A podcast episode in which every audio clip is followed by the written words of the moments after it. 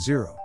Gospels Harmony, 53a, all four books in the Bible that tell the story of Jesus Christ, Matthew, Mark, Luke, and John, stand alone, emphasizing a unique aspect of Jesus' life. But when these are blended into one complete account, or harmonized, we gain new insights into the life of Christ. 2. Events, Message and Ministry of Jesus Christ.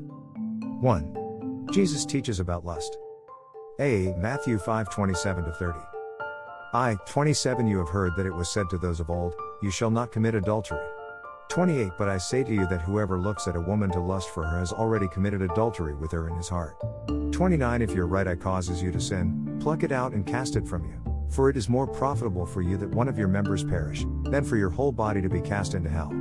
30 And if your right hand causes you to sin, cut it off and cast it from you. For it is more profitable for you that one of your members perish, than for your whole body to be cast into hell.